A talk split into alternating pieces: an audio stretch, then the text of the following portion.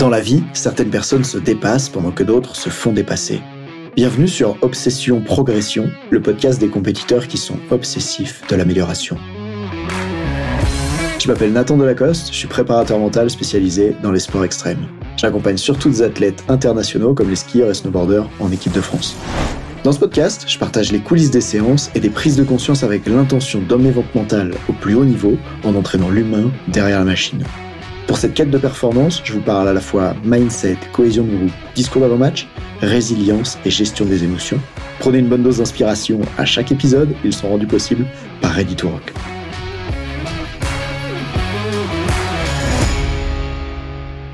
Coach, athlète, est-ce que ça t'est déjà arrivé de devoir faire quelque chose que t'as pas déjà envie de faire? En vrai, je pourrais poser la question à tout être humain et probablement que tu me répondrais oui.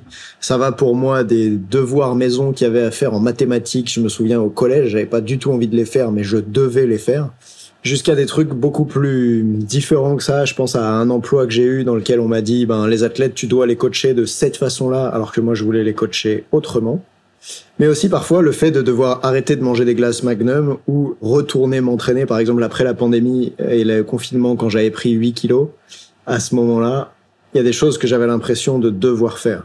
Et si je te dis ça, c'est parce que, en fait, dans la carrière d'un sportif de haut niveau, ce serait un fantasme de croire que cet athlète, il va faire seulement des choses qu'il aime faire. Et pourtant, tu m'as entendu sûrement dans l'épisode, je crois, 21 ou 23, quand je parlais de nourrir l'enfant intérieur, tu m'as entendu dire à quel point c'est important de prendre du plaisir dans ce qu'on fait. Et en même temps, dans cet épisode, j'aimerais voir avec toi comment faire quand il y a quelque chose qu'on doit faire, mais pour lequel on n'a pas du tout de motivation. Et en fait, pourquoi je te parle de ça? Parce que j'ai eu cette séance aujourd'hui avec un skieur en équipe de France de ski alpin qui est venu en osant exprimer le fait de me dire bon bah voilà là on a recommencé à faire la préparation physique et euh, j'avais pas du tout de motivation à m'y mettre. J'étais en train de penser à autre chose. Je me demandais si j'avais vraiment envie de le faire, etc. Et c'est génial qu'il amène ça parce que du coup, ça fait un sportif qui ose exprimer le fait que ça lui plaît pas de faire ce qu'il fait. Et dans la tête d'un sportif de haut niveau, souvent, c'est difficile pour lui d'exprimer je suis pas motivé parce que le monde du sport te force à être motivé. On a ce fantasme, on a un peu comme dans les super-héros Marvel, tu vois, où ils sont toujours euh, puissants. Eh bien, le super-héros sportif, il doit toujours être motivé. D'ailleurs, le vrai champion, c'est celui qui n'abandonne jamais, qui est toujours euh, en pleine forme, qui est toujours très motivé. Bref, t'as bien compris que je croyais pas à ça du tout et je crois beaucoup plus qu'il y a des, à la fois des cycles, mais surtout que la démotivation peut faire partie de ce que vit un athlète et que souvent ça va être plutôt un symptôme utile pour pouvoir mieux l'accompagner qu'un véritable problème. Et on va parler de ça dans cet épisode. Et notamment, ça va te permettre de sortir de là avec l'idée de, tiens, mais en fait, si les problèmes de motivation que j'ai, ils étaient pas un problème, mais plutôt un symptôme qui m'aide à aller faire ce qui est vraiment important pour moi, alors probablement que ça changerait des choses. Ok, donc il y a plusieurs choses dont il faut qu'on parle dans cet épisode. La première, c'est comment on fait quand il y a des choses qu'on doit faire et qu'on peut pas les enlever? Parce qu'évidemment, quand il y a quelque chose où tu te dis il faut, je dois, franchement, la première chose à faire, c'est très simple. C'est de dire, est-ce que je peux supprimer cette tâche? Par exemple, si tu es un athlète et que tu te dis il faut, je dois, je dois poster en story tous les jours pour euh, maintenir mon audience, eh ben peut-être pas en fait. Peut-être qu'il y a des choses comme ça que tu peux supprimer et ou déléguer. C'est ce qu'on fait par exemple dans l'entreprise où quand moi j'ai commencé à, à développer une boîte, ben j'ai dû faire de la compta. Sauf que la compta c'était pas mon rêve. Moi ce dont j'avais vraiment envie, c'est de coacher des athlètes de haut niveau. Mais si tu veux avoir une entreprise et travailler à ton compte, ben tu dois faire la compta. Et à ce moment-là, du coup, je l'ai faite et j'avais besoin de quelque chose pour me motiver à faire la compta. Et c'est ce tips que je vais te donner dans un instant qui a vraiment beaucoup de valeur avant un autre qu'on verra tout à l'heure. Donc de quoi il s'agit? Ben déjà, c'est de comprendre euh, pourquoi j'ai à faire de la compta. Si je voulais ne pas avoir à faire de compta, il suffirait que je sois salarié et que quelqu'un m'engage. Et à ce moment-là, en fait, je paierais le patron pour faire la compta, puisque de toute façon, dans le monde, en tout cas en France, tu as l'obligation de faire de la comptabilité. Et cette obligation, tu peux t'en soustraire de deux façons. Soit tu payes quelqu'un pour le faire à ta place, donc quand tu es salarié, tu payes le patron pour faire la compta à ta place. Soit, et c'est ce que j'ai fait plus tard, quand tu es entrepreneur et que tu n'as pas envie de faire ta compta, tu payes une assistante qui va faire la comptabilité à ta place. Mais donc au moment où je démarre à l'époque et je dois commencer à faire ma compta, moi t'as compris que la compta ça me passionne pas vraiment, mais à ce moment-là je suis capable de faire ce qui s'appelle relier la compta à ce qui est réellement important pour moi. Et quand je dis relier, je veux vraiment dire faire du lien comme tirer un trait, un lien entre l'activité compta qui me plaît pas et ce que j'ai vraiment envie d'atteindre. C'est quoi ce que j'ai vraiment envie d'atteindre? C'est soit les activités que j'aime vraiment faire, soit les objectifs que j'ai vraiment envie d'atteindre. Pour ça, je vais donner plusieurs exemples. Moi, j'ai pu relier le fait que faire de la compta, ça me permet, un, ben, d'être un entrepreneur libre, en fait. Parce que si je voulais pas faire moi-même la compta, je devrais être le salarié de quelqu'un qui l'a fait. Et ça, je peux le relier à tout ce que ça m'apporte d'autre, comme le fait de pouvoir choisir mes horaires de travail, choisir avec qui je travaille, choisir sur quel projet je travaille. Et d'un coup, la compta, ce n'est plus il faut faire la compta, c'est il faut faire la compta parce que ça me permet de bosser sur les projets que j'aime, avec les personnes que j'aime, aux horaires que je veux. Et d'un coup, c'est beaucoup plus acceptable en fait de faire la compta. Ça devient juste un prix à payer pour faire ce qui est vraiment important pour moi. Ça, ça marche aussi pour les athlètes. De la même manière, avec l'athlète, ça va être, par exemple, faire des squats. Ben, j'aime pas ça mais je sais que faire des squats, ça me permet de prévenir des blessures au genou parce que quand je suis fort, je peux plaquer des réceptions de saut sans me blesser. Et donc, ça me permet de vivre une saison pleine en étant en pleine possession de mes moyens sans me blesser et donc de réaliser mon rêve de devenir champion du monde. Et ben d'un coup faire des squats, ce n'est plus juste faire des squats parce que le prep physique a dit il faut faire des squats.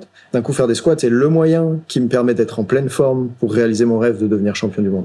Et quand tu changes ça, ça peut vraiment faire une énorme différence quand tu utilises cette technique de relier ce que tu n'aimes pas à atteindre ce que tu veux vraiment. Et je racontais tout à l'heure dans la séance un autre exemple. À l'époque où j'étais préparateur physique, donc j'accompagnais le pôle France de ski alpin, les meilleurs jeunes français entre 15 et 19 ans à Albertville. Et à l'époque, j'avais un rôle qui m'était confié, c'était d'accompagner les jeunes dans des sorties longues en vélo, ou pire, les accompagner dans des sorties longues en marche. Et en fait, j'aime pas du tout les sports de fond, et j'aime encore moins la marche. Désolé, je suis un mec des montagnes, mais j'aime pas la randonnée. Ça m'ennuie. Et à l'époque, ah, j'étais quand même obligé de le faire, c'était ma mission, et puis je comprenais bien que les jeunes, ils avaient besoin de ça pour le développement de leur VO2 max, leur capacité, etc. Et donc ce que je faisais à l'époque, c'est que je le reliais à ce qui était vraiment important pour moi. Et je me posais cette question que je te transmets maintenant et que tu devrais écrire pour toutes ces prochaines fois dans la vie où tu auras à faire des choses que t'as pas vraiment envie de faire, comme par exemple le fait de faire de la rando pour moi. Donc la question c'est quoi? C'est en quoi est-ce que ce truc que je n'aime pas sert ce qui est vraiment important pour moi? En quoi ce truc que j'aime pas faire, il sert ce qui est vraiment important pour moi? Et dans le cas de la randonnée, bah à l'époque, moi je me disais, ok, faire les randonnées, ça me permet de voir comment les jeunes se comportent pendant une activité intense, et donc de devenir un meilleur coach. Et ça me permet aussi, tiens-toi bien, de sécher, parce que je me disais, ok, randonnée, tu vas consommer beaucoup de calories, ça va te permettre de sécher, et donc tu pourras plaire plus à la fille avec qui tu es en couple. Et à ce moment-là, alors que j'avais pas du tout envie de faire les randonnées et que les jeunes étaient bien meilleurs que moi, puisque franchement, à 16 ans, ils ont déjà des VO de max de malade. Et si t'es pas un athlète surentraîné, ben c'est dur de les suivre, ces athlètes de haut niveau. À ce moment-là, ce qui me donnait la motivation de me dépasser pour pouvoir continuer d'être avec eux pendant la randonnée et de pas être la voiture balai, eh ben, c'était de me dire, grâce à ça, je vais pouvoir sécher, je vais pouvoir être plus beau, je vais pouvoir plaire plus à ma copine. Et tu vois qu'au moment où je le relie à ce qui est important pour moi, ça me donne de la motivation. Et c'est vraiment, je pense, quelque chose qui est important à maîtriser et que j'ai montré à l'athlète que j'avais tout à l'heure en session en équipe de France. Là, c'est comment on fait du lien entre ce qu'on n'aime pas faire et ce qui est vraiment important pour nous de manière à avoir de la motivation. Mais attention, cette technique-là, tu peux t'en servir pour t'aider, mais tu peux aussi t'en servir pour t'autodétruire. Tu peux aussi essayer de t'en servir pour toute ta vie faire quelque chose qui te correspond pas vraiment.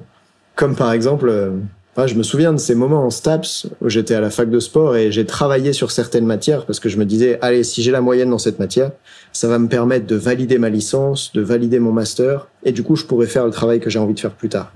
Et tu vois, c'est quelque chose qui à court terme peut fonctionner, mais si par exemple tu détestes les mathématiques et la biomécanique comme moi à l'époque, en tout cas les calculs biomécaniques, tu vas pas pouvoir faire ça toute ta vie. De la même manière que c'est pas parce que j'étais motivé pour faire la marche avec les athlètes que je peux être motivé pour faire de la marche pendant le restant de ma vie. Il y a un moment donné où quand même, ce qui nous inspire réellement prend trop de place et va écraser le reste. Alors, c'est une méthode qui fonctionne seulement à court terme, mais en même temps, elle fonctionne réellement. Et j'ai envie de te demander, du coup, toi, dans ce que tu as à faire en ce moment, que tu sais que tu as à le faire, que t'as pas le choix, que t'aimes pas ça, comment est-ce que tu peux le lier à ce qui est vraiment important pour toi pour que ça devienne beaucoup plus acceptable, pour que ce soit beaucoup plus facile d'être motivé Et comment tu peux prévoir à long terme, peut-être, de ne plus avoir à faire ça? Et là, il y a des choses intéressantes qui se mettent en place. Par exemple, dans le cas de mon entreprise, je me dis, OK, la compta, bon, bah là, je le relie à pourquoi c'est important pour moi, mais je sais très bien qu'à long terme, ce que je veux, c'est engager quelqu'un sur ce poste-là et qui va s'en occuper à ma place. Dans le cas d'un sportif, ça peut être de se rendre compte, tiens, bah, tel type de préparation physique, ça me plaît pas, je vais le faire cette saison à fond. Comment est-ce que je peux, avec mon coach euh, physique, trouver des solutions l'année prochaine pour que la prépa physique, elle soit différente et qu'elle soit plus adaptée à ce qui me plaît, ce qui me motive, par exemple. Et à cet endroit-là, il y aura un peu deux façons différentes de voir le monde. Il y a la façon, je dirais, à l'ancienne. J'ai encore lu un post tout à l'heure qu'on m'a transféré en me disant euh, Tiens, Nathan, t'as du boulot. Tiens, bah d'ailleurs, je vais le lire maintenant. Il y a un entraîneur qui disait Malgré le discours de façade, les générations actuelles ont, selon moi, du mal à soutenir un effort dans la durée et obligent les entraîneurs à toujours entretenir leur motivation à travers, par exemple, des situations ludiques. C'est quelque chose qui ne me parle pas. Si tu as besoin que je te motive à t'entraîner, c'est que tu t'es trompé de voie.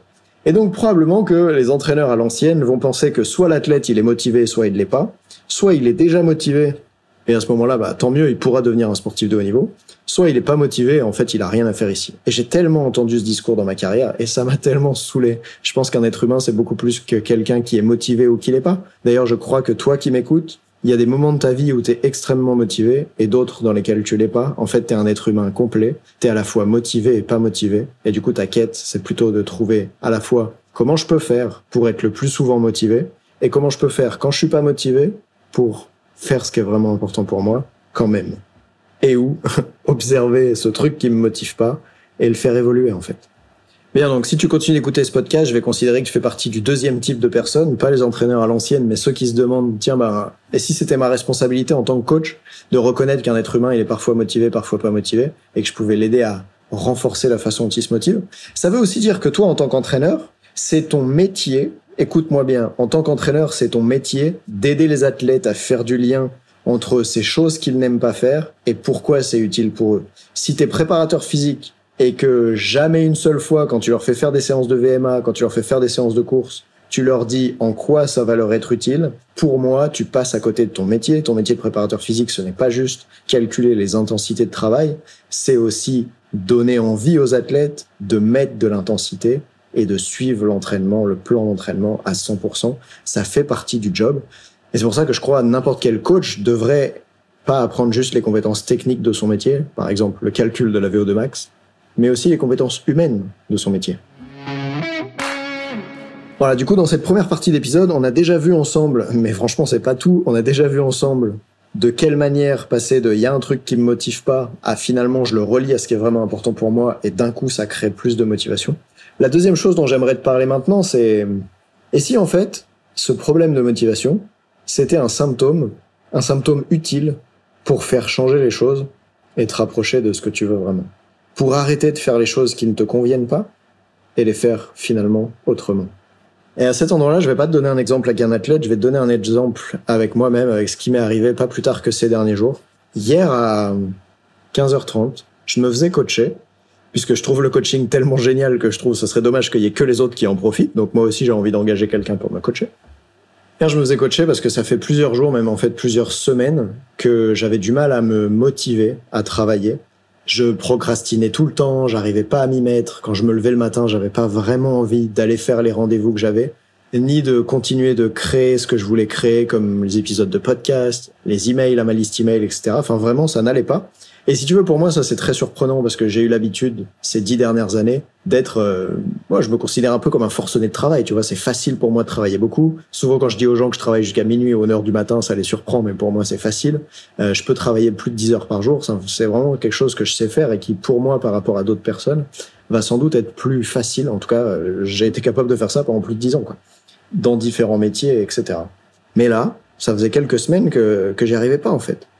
Et du coup, plutôt que de me culpabiliser et de me torturer en mode euh, putain t'es vraiment pas un mec bien, avant t'étais un bosseur et maintenant t'es plus un bosseur, eh ben j'ai essayé de me regarder avec un peu d'empathie et de me dire en fait Nathan qu'est-ce qui est en train de se passer, qu'est-ce qui fait que là t'as pas de motivation?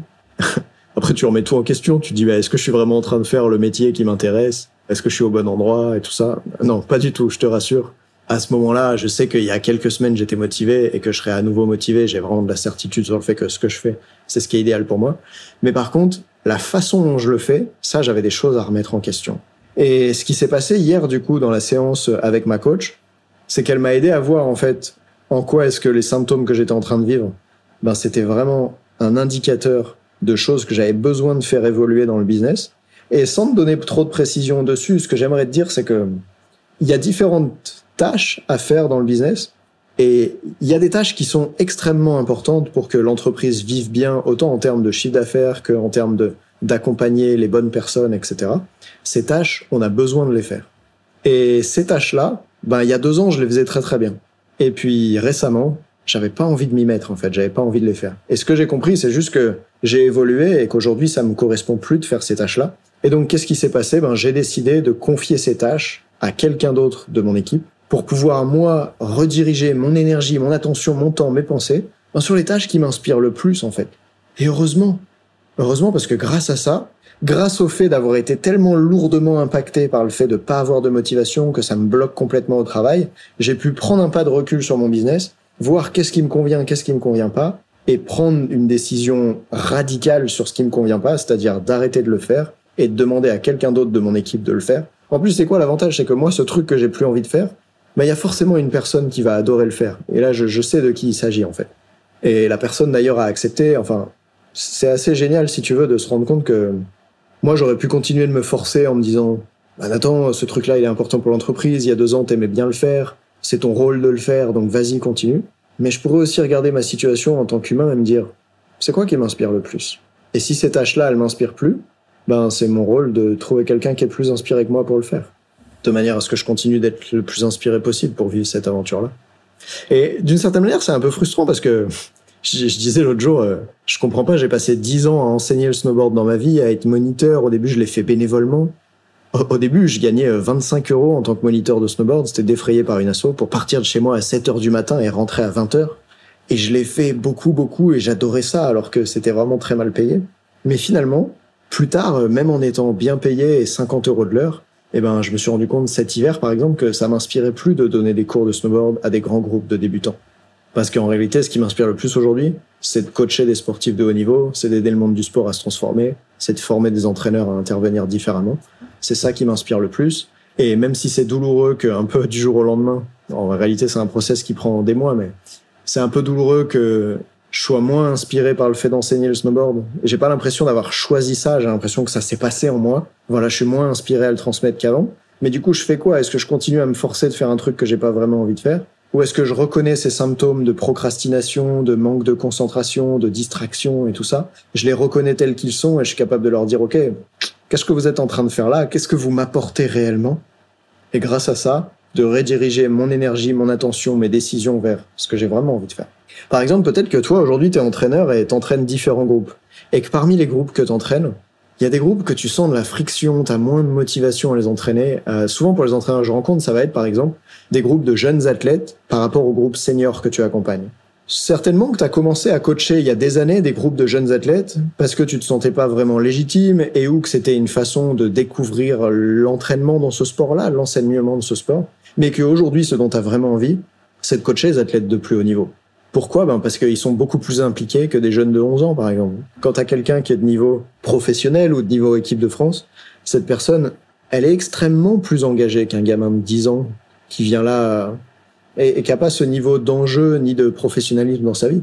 Et du coup, peut-être que si toi, tu es en train d'expérimenter des symptômes de démotivation, c'est pas vraiment un problème, peut-être que c'est une solution pour t'aider à te rapprocher de ce que tu as vraiment envie de faire. Et c'est quoi que tu as vraiment envie de faire? Ben, Peut-être que c'est de coacher les athlètes de plus haut niveau et, et, de rester que sur le groupe senior, par exemple. Et franchement, ça me fait du bien de partager ça avec toi parce que ça a été vraiment dur pour moi ces dernières semaines de ressentir moins de motivation à, à faire le travail parce que je me considère comme quelqu'un d'extrêmement motivé facilement, passionné par ce qu'il fait. Et du coup, je pense que l'expérience que je viens de traverser, le fait de m'être fait coacher là, à la fin là-dessus, à la fois, ça va faire des grands changements pour moi et j'avais envie que ça puisse faire aussi de grands changements pour toi. Si t'es dans un moment de ta vie où c'est dur de te motiver à faire des trucs, les deux techniques qu'on a vues aujourd'hui, elles seront sûrement très utiles. Et d'ailleurs, pour te dire à quel point c'était utile la séance qui s'est passée hier, eh ben là, on est, on est du coup le lendemain. Et aujourd'hui, j'ai déjà avancé de ouf. Tu vois, aujourd'hui, j'ai tourné des vidéos pour accueillir euh, mon assistante que je recrute la semaine prochaine. Aujourd'hui, j'ai fait une séance de coaching. J'ai enregistré deux épisodes de podcast alors que j'en avais pas enregistré depuis plusieurs semaines. J'ai préparé un mail que je vais envoyer à ma liste email. Bref, ce que je veux dire, c'est que dans la matière, la séance d'hier, elle a été radicale. Dans la matière, on peut voir que hier, j'avais la journée de prévue pour travailler et j'étais incapable de m'y mettre. Et bien sûr, j'aurais pu forcer, mais d'ailleurs j'ai essayé de le faire, franchement.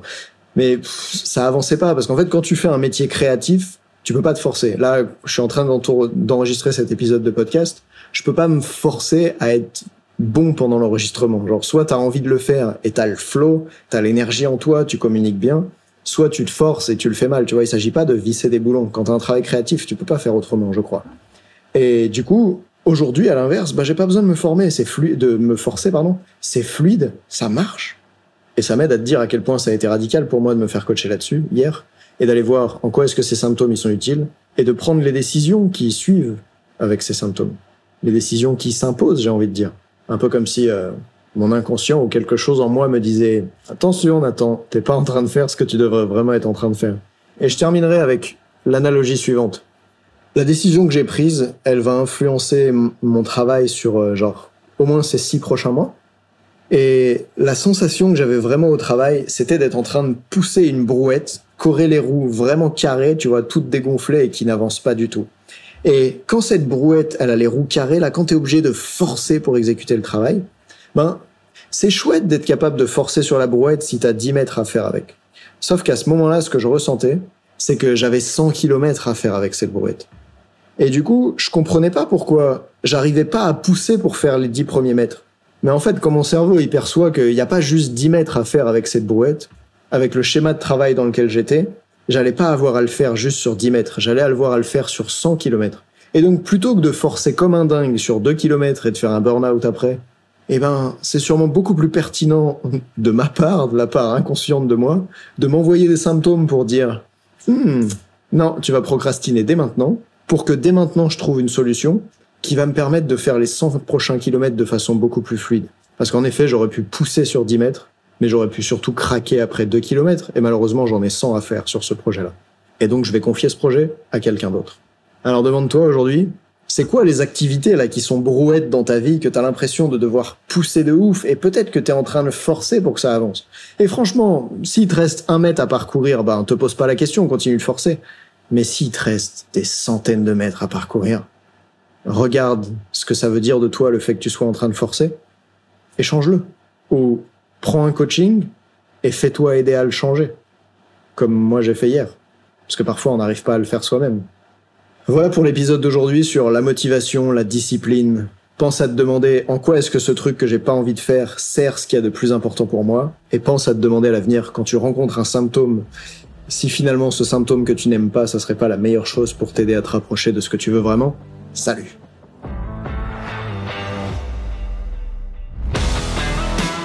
On dit souvent que le mental c'est 70% de la performance à haut niveau, pourtant rares sont ceux qui l'entraînent au moins de 10% du temps. En écoutant jusqu'ici, t'as donné à la dimension mentale un peu plus de la place qu'elle mérite chaque semaine. Bien joué. Ma mission audacieuse, c'est d'aider le monde du sport à se transformer en profondeur et je veux faire en sorte que plus aucun coach ne passe à côté de la psychologie de ses athlètes. C'est pour accomplir ça que je crée une tonne de vidéos sur YouTube et des épisodes comme celui que tu viens d'écouter. Alors, je vais pas te demander d'inscrire de force tes amis au podcast et en même temps, si tu peux en parler à quelqu'un qui va l'adorer, quelqu'un à qui ça serait utile, ta recommandation elle signifie beaucoup pour moi. Si chaque auditeur en parle juste à deux autres, l'année prochaine, on sera des milliers de fois plus nombreux avec l'obsession progression. Salut